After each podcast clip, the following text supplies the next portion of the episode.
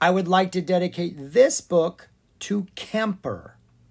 Flat Stanley's Worldwide Adventures, number two The Great Egyptian Grave Robbery, written by Sara Pennypacker. Chapter one A Letter for Stanley. George Lambchop was sitting at the kitchen table, going through the mail as his wife cooked breakfast. Look at these beauties, Harriet, he called, holding up a letter with many exotic stamps in the corner. From Egypt! Ever since their eldest son Stanley had been flattened by a bulletin board and could now travel by mail, the Lambchop family had become keenly interested in stamps. In a minute, dear, Mrs. Lambchop said. I'm just at the difficult part of flipping this French toast. A letter from Egypt, you say? Why don't you open it and read it to me? Mr. Lambchop began to do just that, but then he caught himself. That was a close one, he cried. It's a federal offense to open mail that's addressed to someone else. This letter is for Stanley. Just then, both Lambchop boys appeared in the doorway, drawn by the delicious aroma of French toast and bacon. Stanley, son, letter for you here. Looks important. What about me? Stanley's younger brother, Arthur, asked. Any mail for me today? Not today, sorry, Mr. Lambchop replied. But Stanley, why don't you open yours and read it to us over breakfast? After breakfast, Mrs. Lambchop said firmly, and hand washing. You know how maple syrup gets all over everything. The boys finished their breakfast and washed up. Then Stanley opened his letter. If you are the world famous flattened boy of America, he read out loud, and if you are less than three inches thick, you must come to Egypt at once. We are beginning an archaeological project and are in urgent need of someone of your dimensions. I don't know about world famous, Arthur grumbled, a bit enviously, it must be said. Maybe they've got the wrong person. But I am only half an inch thick, Stanley sighed. So that's me, all right. I, Mrs. Lambchop corrected her son. That is, I. It's signed Sir Abu Shenti Harara, the fourth, Stanley said. And look, he's taking care of my travel arrangements. Stanley held up a very large envelope covered with stamps. George Lambchop took the letter and read it over. No mention of Stanley's family going with them, he said, frowning. I don't know. Well, an archaeological project. It's not as if it's something dangerous, and travel is broadening, George, Mrs. Lambchop mused. Oh, Stanley, darling, I didn't mean it that way. What I meant was, it rounds out one's education. Oh my, that didn't come out quite right either. Well, your mother and I have always encouraged you boys to lend a helping hand when needed, Mr. Lambchop said. I suppose that goes even if it's needed halfway around the world. We'd better take you to the post office at once, Stanley, Mrs. Lambchop said. I will pack the leftover French toast and bacon for you to eat on the way. No maple syrup, of course. It wouldn't do to arrive all sticky. Something to drink? Stanley asked. I think not, dear, his mother told him. Egypt is quite a distance, and I'm afraid you won't be near a bathroom for some time. Which reminds me, and she went off to pack a toothbrush and washcloth cloth for her son's trip. Stanley noticed that Arthur seemed glum. He knew Arthur sometimes found it difficult being the only round brother in a family. Would you like me to bring back something from Egypt for you? he asked. Humph, Arthur replied. If you're going to Egypt, you should bring me back a mummy. I don't believe they offer those as souvenirs. And besides, it wouldn't fit in the envelope with Stanley, chuckled the boy's father. Mr. Lambchop was known for his sharp sense of humor. How about a nice postcard? Mr. Lambchop was known for being a practical thinker, too. Arthur folded his hands across his chest. A mummy or nothing. Stanley was very sorry to see his brother looking so grumpy as he slid himself into the envelope. Chapter 2 Amisi. The journey was very long, much, much longer than his trip to California. At last he arrived, and just in time. Let me out, please, he cried. I'm broiling in here. Sorry, came an official sounding voice. An envelope can only be opened by the person to whom it is addressed. Whoever you are, you will have to wait until you are delivered tomorrow. Just then, Stanley heard another voice, the voice of a young girl. That package is flat, the voice said. Then it came closer. You in there, it demanded. Do you happen to be Stanley Lambchop of America? I am, Stanley cried in astonishment. But how do you know? Open this package, the girl said to the postmaster. I will take full responsibility. I will hand deliver the contents to its destination. It's an antiquities bazaar, right across from my father's office. As soon as the flap was open, Stanley burst out from the envelope to greet his liberator. Hello, my name is Amisi, the girl said, smiling. I'm very pleased to meet you, Stanley. But how do you know who I am? Amisi smiled even more broadly. My father is the curator of the National Historical Museum. He is also a member of the Museum Curators Worldwide Pen Pal Club. His pen pal is Mr. O.J. Dart, Stanley guessed, delighted. Mr. O.J. Dart was Stanley's upstairs neighbor. He was also the curator of the famous museum, and not long ago, Stanley had helped him out with a certain predicament involving sneak thieves. Right, Amisi agreed. When Mr. Dart wrote to him about what you did, my father couldn't stop talking about you. He said he wished Egypt had a flat kid who would help out like that in a museum. A kid like that could come in handy, he said. He hung a bulletin board over my bed, hoping that something might happen, but my mother made him take it down again. That's good, Stanley said. Being flat is more trouble than some people imagine it to be. Chapter 3 Walk Like an Egyptian. Stanley found being out in the sunshine very pleasant after being cooped up in a dark envelope for so long. Is it always this warm and sunny in Egypt? he asked. It's not always this warm, Amisi answered, but yes, it's usually sunny. It doesn't rain often here, but when it does, we can get downpours. She pointed to a beautiful river in the distance, fringed with palm trees. Sometimes the Nile floods, and in the spring we can get sandstorms. Amisi was a very good guide. She pointed out mosques and gardens and historical sites. They stopped at a stall where she treated Stanley to some Egyptian food falafel, kebabs, and dates. They ate as they walked, and Stanley found it all very tasty indeed. Well, here we are. Amisi nodded across the street to a narrow alleyway crowded with booths. That's the Antiquities Bazaar you were addressed to. She turned and pointed to a sign above them. National Historical Museum. And here's where my father works. Would you like to come in? He'd be so thrilled to meet you. Stanley wanted to get right to work on the archaeological adventure, but he knew being polite and friendly always paid off. Lead the way, he said. Amisi laughed as they stepped inside. See those hieroglyphs? They'll lead the way. Stanley admired the black images on the wall. Hieroglyphs were the writing system of pictures used by the ancient Egyptians. The people and animals were always drawn sideways, which told which direction to read them. My father had these painted to point the way to his office, Amisi explained. As they walked through the rooms in the museum, Stanley saw many amazing things golden masks and statues, silver and bronze coins, turquoise and ivory jewelry, beautifully decorated urns and pots, your country is full of treasures, he marveled. Yes, Amisi agreed, but we're losing them. Criminals are looting the pyramids and then exporting the artifacts. My father says they are even worse than sneak thieves. Well, here we are. They entered the office marked curator. Inside, a tall, smiling man came over and hugged Amisi. Father, this is Stan- Stanley Lambchop, she said. Stanley Lambchop? Amisi's father repeated, scratching his head. Hmm, now where have I heard that name before? Your pen pal's letter, Amisi reminded him. He slapped his head.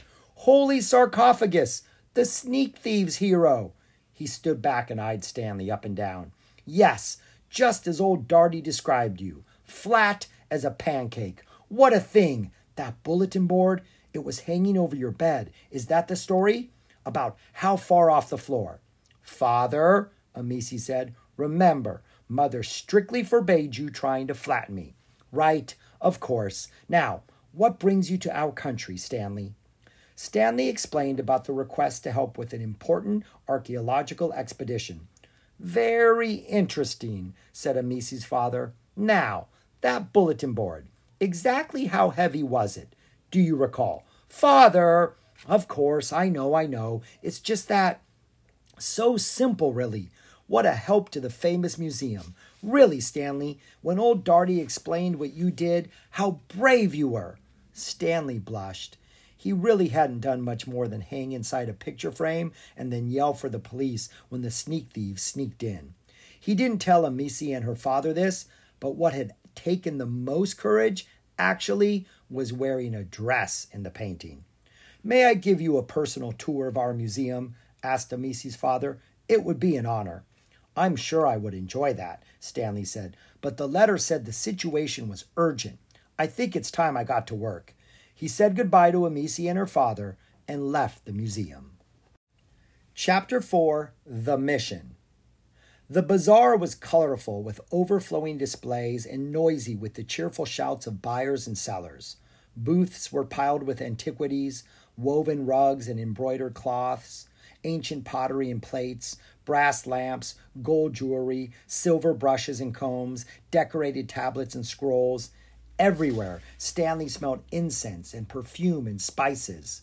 Donkeys brayed and carts jostled the crowds. Now and then, Stanley had to turn sideways to get through without bumping into anything. Sometimes, he reminded himself, sometimes being flat makes me feel lucky. But mostly, he reminded himself back, mostly being flat just makes me feel flat. He couldn't help wondering which way he would feel at the end of his adventure. If he ever had an adventure, how would he know he was at the right place? How would he find Sir Abu Shenti Harara the Fourth? Psst! Flatley! You Flatley pork chop! Before Stanley could correct whomever was there, an arm shot out and dragged him behind a hanging rug. Come with me, said a man in a dark uniform. Sir's been waiting for you. The man pulled Stanley through the back alleys of the bazaar until they came to a fenced off tent surrounded by more uniformed men. Inside, even more guards nodded at Stanley and the man and stepped aside. Inside, the tent was dark, with clouds of smoke rising from oil lamps and pots of incense. After a moment, Stanley made out a bearded man in a red robe seated on a gold embroidered cushion. Sir Abu Shenti Harara IV clapped his hands and motioned for Stanley to approach, and then he nodded to a guard. Turn him sideways, he ordered, pointing, very rudely, Stanley thought, to Stanley. Measure him. Stanley knew it was important to be polite, even when faced with rudeness. I'm Stanley Lambchop, from America he introduced himself. I'm very pleased to meet you, and I hope you're not likely to pop out round in the middle of things, are you? Sir Harara interrupted. This flatness isn't just a party trick, right? Stanley sighed. Not so far. The guard had finished the measuring. One half inch thick, he reported. Good then, Sir Harara said. Let's get started. I've been waiting a long time for this. He clapped his hands again, and half a dozen guards sprang to his side. Several of them spread maps and photographs on the ground, while another lit his pipe. You smoke, Lambchop? Sir Harara asked. Stanley shook his head no, wondering what his parents might say about this. Too flat, I suppose, Sir Harara mused. He shook his head and then tapped his pipe on the map in front of him. This here is the Great Pyramid of Kufuful, sealed for more than 4,000 years. It is believed that at the center, inside the pharaoh's tomb, are the priceless giant scrolls of papyrus. Stanley waved away some smoke. And you're going to go in and find them? Wrong, answered Sir Harara. You're going to go in and find them. That's why I brought you here. But I don't know anything about, Stanley began. Sir Harara ignored him. According to ancient lore, King Kufuful locked his tomb from the inside to protect it from grave robbers. At the words grave robbers, Stanley shivered and broke into goose discs. Since his encounter with the bulletin board, Stanley's goosebumps now came up as flat as the rest of him, more like tiny discs than bumps. Nothing to be alarmed about, Dr. Dan had assured his parents when they noticed this. Perfectly normal in these cases. I've been expecting it. Also, Sir Harara continued, he had dozens of trick passageways built, leading nowhere. However, he did leave one way out a passageway three inches wide, just wide enough for his soul to escape. He pointed his pipe at Stanley. That's where you come in. I found the entrance to that passageway. You're going to enter the tomb, find out if the scrolls are really there, and then unlock the tomb from inside. Got it? Stanley nodded. Good. Sir Harara rose from his cushion and clapped his hands one more time. Saddle up a camel for our flat friend, he ordered a guard. Then he turned to Stanley. One hump or two? Stanley stared at him. That's a joke, Lambchop, Harara said. We only have one humped camels here in Egypt. Chapter 5 In the Tomb. Stanley found that no matter how many humps a camel may have, riding one was no joking matter. The camel lurched. Stanley slipped. The camel bumped. Stanley slid. He finally solved the problem by folding himself over its hump like a blanket. At last, the caravan came to a stop. Stanley fell to the ground and looked up and up. Somehow, pyramids had always looked a bit smaller in pictures. Sir Harara brought Stanley around to the back and then lit a torch and handed it to him. He pointed to a space just a few inches wide between two enormous stone blocks. Remember, find the scrolls and then unlock the tomb. No dilly dallying. Stanley stared at the dark slot between the stones.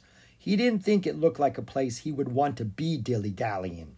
He didn't think it looked like a place he would want to do anything in, in fact. But he reminded himself that this was an important archaeological expedition, and a promise was a promise. He took a deep breath and wedged himself into the passageway. Three inches is not very much room to get around in. Stanley had to half wriggle and half slide as he took little sideways hops, just to inch along slowly. After many twists and turns in the deepest darkness, he heard a leathery flapping. He felt a rush of wind, as if from a great many wings. He held up his torch, and then out of the gloom, bats! Hundreds of them, thousands perhaps. Stanley had disturbed a whole colony of bats, and they were coming right for him. He felt himself break into a cold sweat and a new set of goose discs. As the bats approached, Stanley leaped up and pressed himself against the stone wall. And he stuck there. The goose discs on his arms and legs, in combination with the cold sweat, had become little suction cups. Stanley hung perfectly still, pressed tight to the pyramid wall like a starfish until the entire flock of bats had passed by. Then, as his fear subsided, the little goose disc suction cups let go one by one. Thwop, thwop, thwop, and he slipped gently to the ground again. Stanley was badly shaken, but he knew he must go on. He took one sideways step, and then another, and another. Just as he was beginning to give up hope of ever finding the tomb, the passageway opened up into an arched entryway.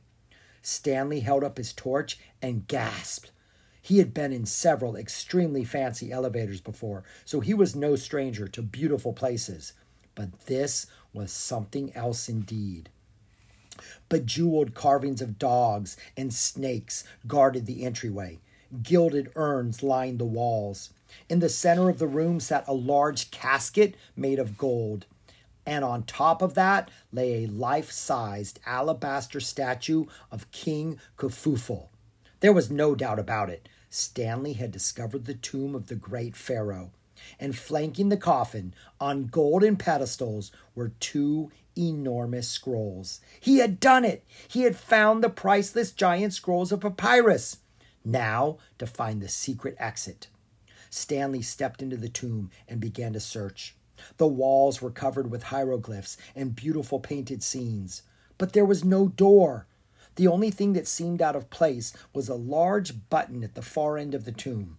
The button seemed, strangely, to call to him, as if it were saying, Press me. Stanley did.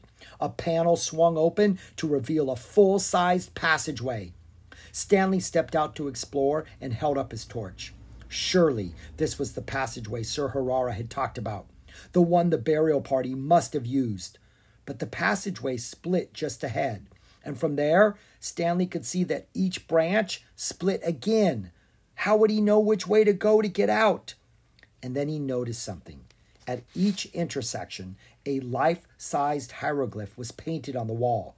What if? What if they were painted facing a certain way to give directions, like the ones in the National Museum? Chapter 6 A Bad Surprise. Stanley closed the tomb's door behind him and set off, following the hieroglyphs at every branch. Before long, he came to another button on the wall, just like the one in the tomb. He pressed it, and once again, a large panel, a huge block of stone, swung open. Stanley stepped outside into the fresh air. Sir Harara and his guards came rushing over when they saw Stanley. Well, Sir Harara demanded, hopping on one foot and then the other. The scrolls? I found them, Stanley told him. Suddenly, he felt quite proud. He had located the priceless giant scrolls of papyrus and now he was safely outside in the warm sunshine. It had all been worth it, and I found the passageway out. There were lots of branches in the passageway, but all you have to do is follow the black hieroglyphs to get out. Excellent! Sir Harara rubbed his hands together. I must get the crew ready. Meet me back here in the morning. At daybreak, we take the scrolls. He climbed onto his camel and rode away, leaving Stanley bewildered. Just then, he felt a tug at his shirt he turned to find Amisi there, glaring at him. That's who you've been working with. That's the worst looter of Egyptian treasures in the country. My father and I have been trying to catch him red handed for years. I guess I was wrong about you. And she stomped off. Stanley didn't know what to think. He climbed back onto his camel and followed Sir Harara's party back to the bazaar. He was going to find out just what was going on. Back at Sir Harara's headquarters, henchmen were everywhere.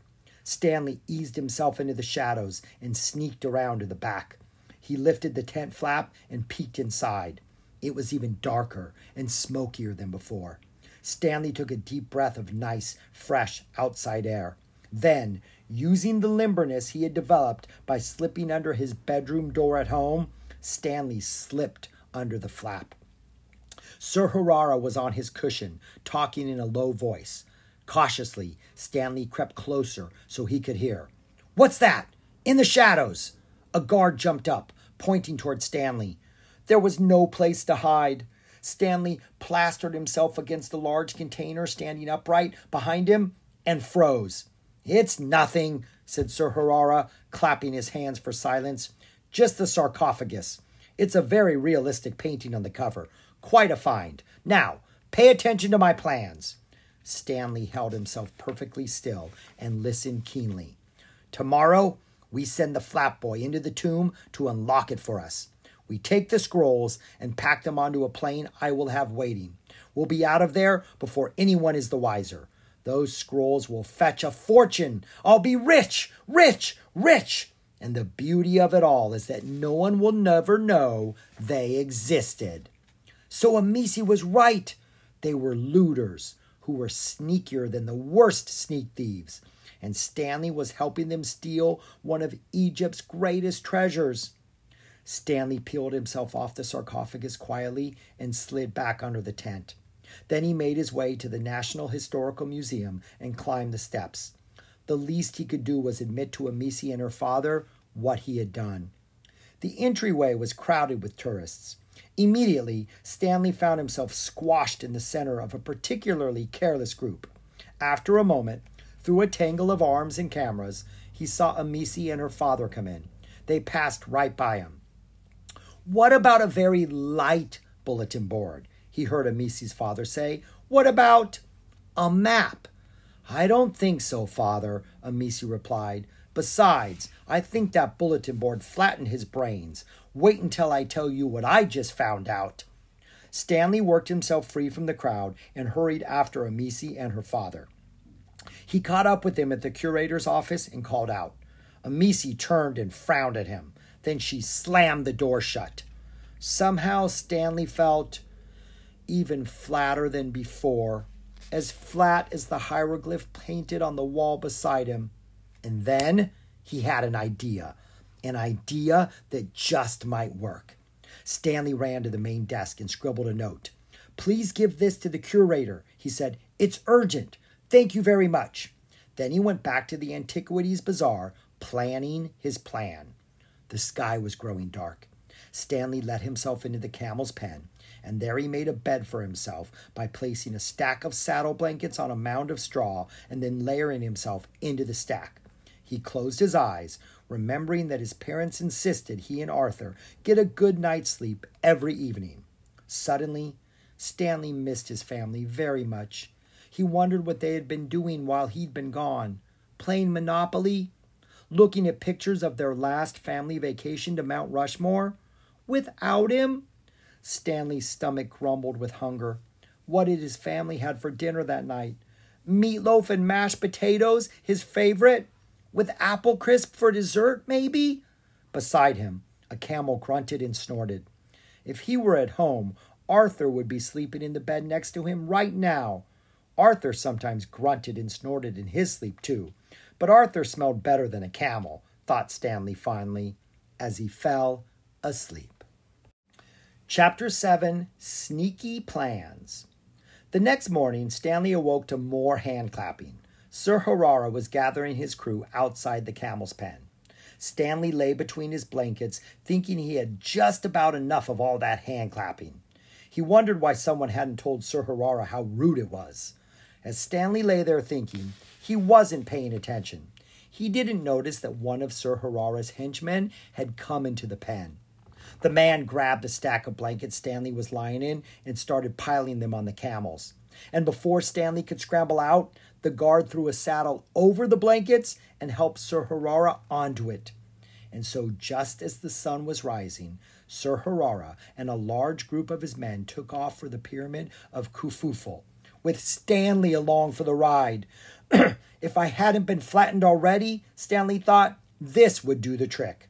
As they rode along, Sir Harara continued to discuss his sneaky plan with his men. With each thing he overheard, Stanley felt worse. We'll take everything, not just the scrolls. We'll pick that tomb clean as a lamb chop bone. Speaking of lamb chop bones, what about the flat boy? Stanley heard someone ask. He knows about the scrolls. What if he tells? Don't worry about him, Sir Harara answered. Once he's unlocked the tomb, we don't need him anymore. We'll just seal him up in there. He can rot in that tomb for eternity with the mummies, and no one will ever know. Locked inside a tomb with the mummies to rot for eternity? How he would miss his family. How he would miss his friends at school, even the mean ones like Emma Weeks. Stanley hoped that Amisi's father had gotten his note. The caravan stopped at the base of the pyramid, and everyone hurried off. Stanley worked his way out from under the blankets and followed them around to the back of the pyramid. Oh, there you are, Sir Harara said, handing him a torch. Now, just like last time, open the door from inside for us. Got it? Stanley nodded, took the torch, and squeezed himself into the narrow slot. He worked his way along the passageway as quickly as he could and re entered the tomb. Inside, he stopped at the base of the Pharaoh's coffin. Try not to worry, he said out loud. If my plan goes well, they won't be gone for long. Stanley felt a little silly talking to a statue, but in the gloom, it almost looked as if the statue were smiling back at him. Stanley pressed the button again, unlocking the tomb, and there, waiting in the main passageway, were Sir Harara and his men, laden with carts and boxes. Stanley put on his biggest smile as the crew rushed in. Just remember, follow the hieroglyphs to get out. Chapter 8 The Hieroglyph. Sir Harara's crew rushed into the Pharaoh's tomb, nearly knocking Stanley over in its excitement. From the passageway, Stanley could hear them exclaim over the treasures. Sir Harara ordered them to start stripping the tomb. If it's gold, take all you can hold, he chortled. Take everything you can carry. This guy's been dead for 4,000 years. He won't miss anything. Follow the hieroglyphs and start loading the plane. It was time. Stanley extinguished his torch and covered himself all over with the soot. He whispered Sir Harara's chilling words to himself. We'll just leave him to rot with the mummies for eternity.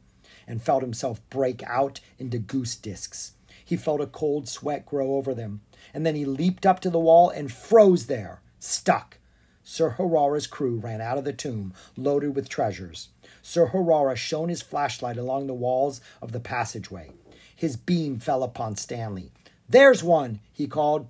Funny looking thing, but it's just like the flat kid said. It's pointing the way. Come on. He and his men rushed off.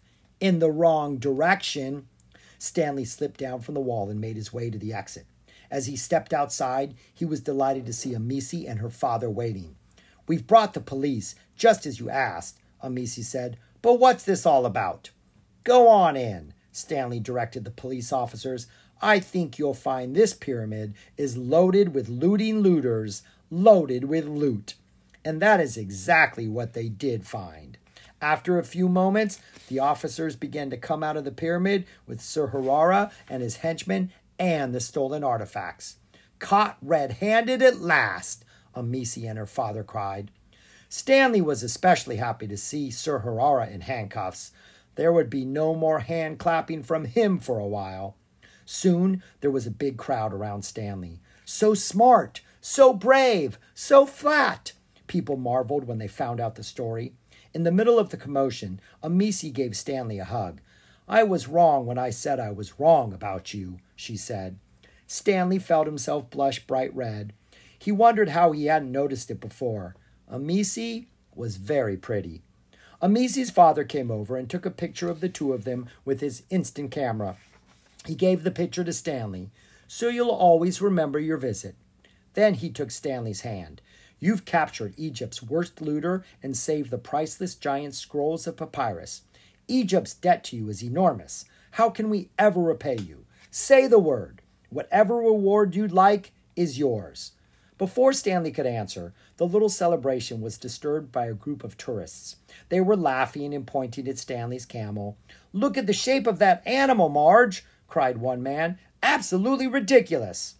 Stanley knew too well how it felt to be folk poked fun of because of one's shape.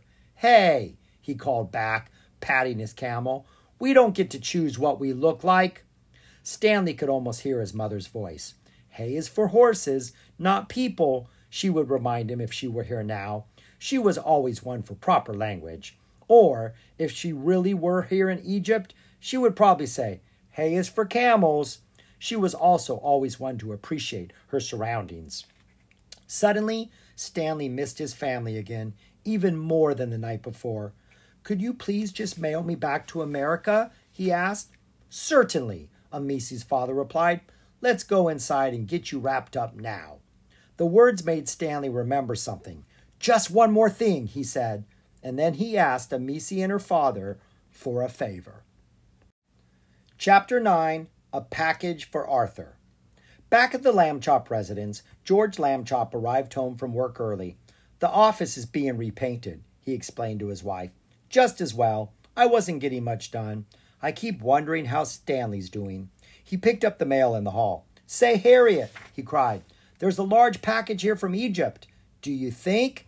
Yes, I know, Mrs. Lambchop said. For a moment I was so excited. I thought our dear boy was back but it's addressed to Arthur, not to us. I think Stanley has only sent a souvenir home early. I imagine you're right, Mr. Lambchop said, disappointed. Besides, the package, package is just lying there quietly. That couldn't be Stanley.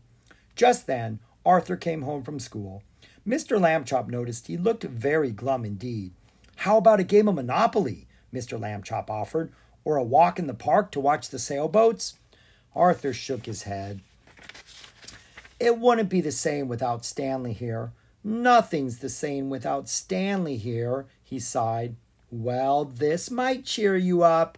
Mr. Lambchop handed Arthur the package. He and Mrs. Lambchop watched as their son opened it. All three of them cried out in shock as a mummy sprang from the package. The mummy began reeling stiff legged around the living room. Mrs. Lambchop almost fainted. Mr. Lambchop prepared himself to protect whomever might need protecting. Arthur stared with his mouth hanging open. And then he started to laugh. This mummy is a little flat.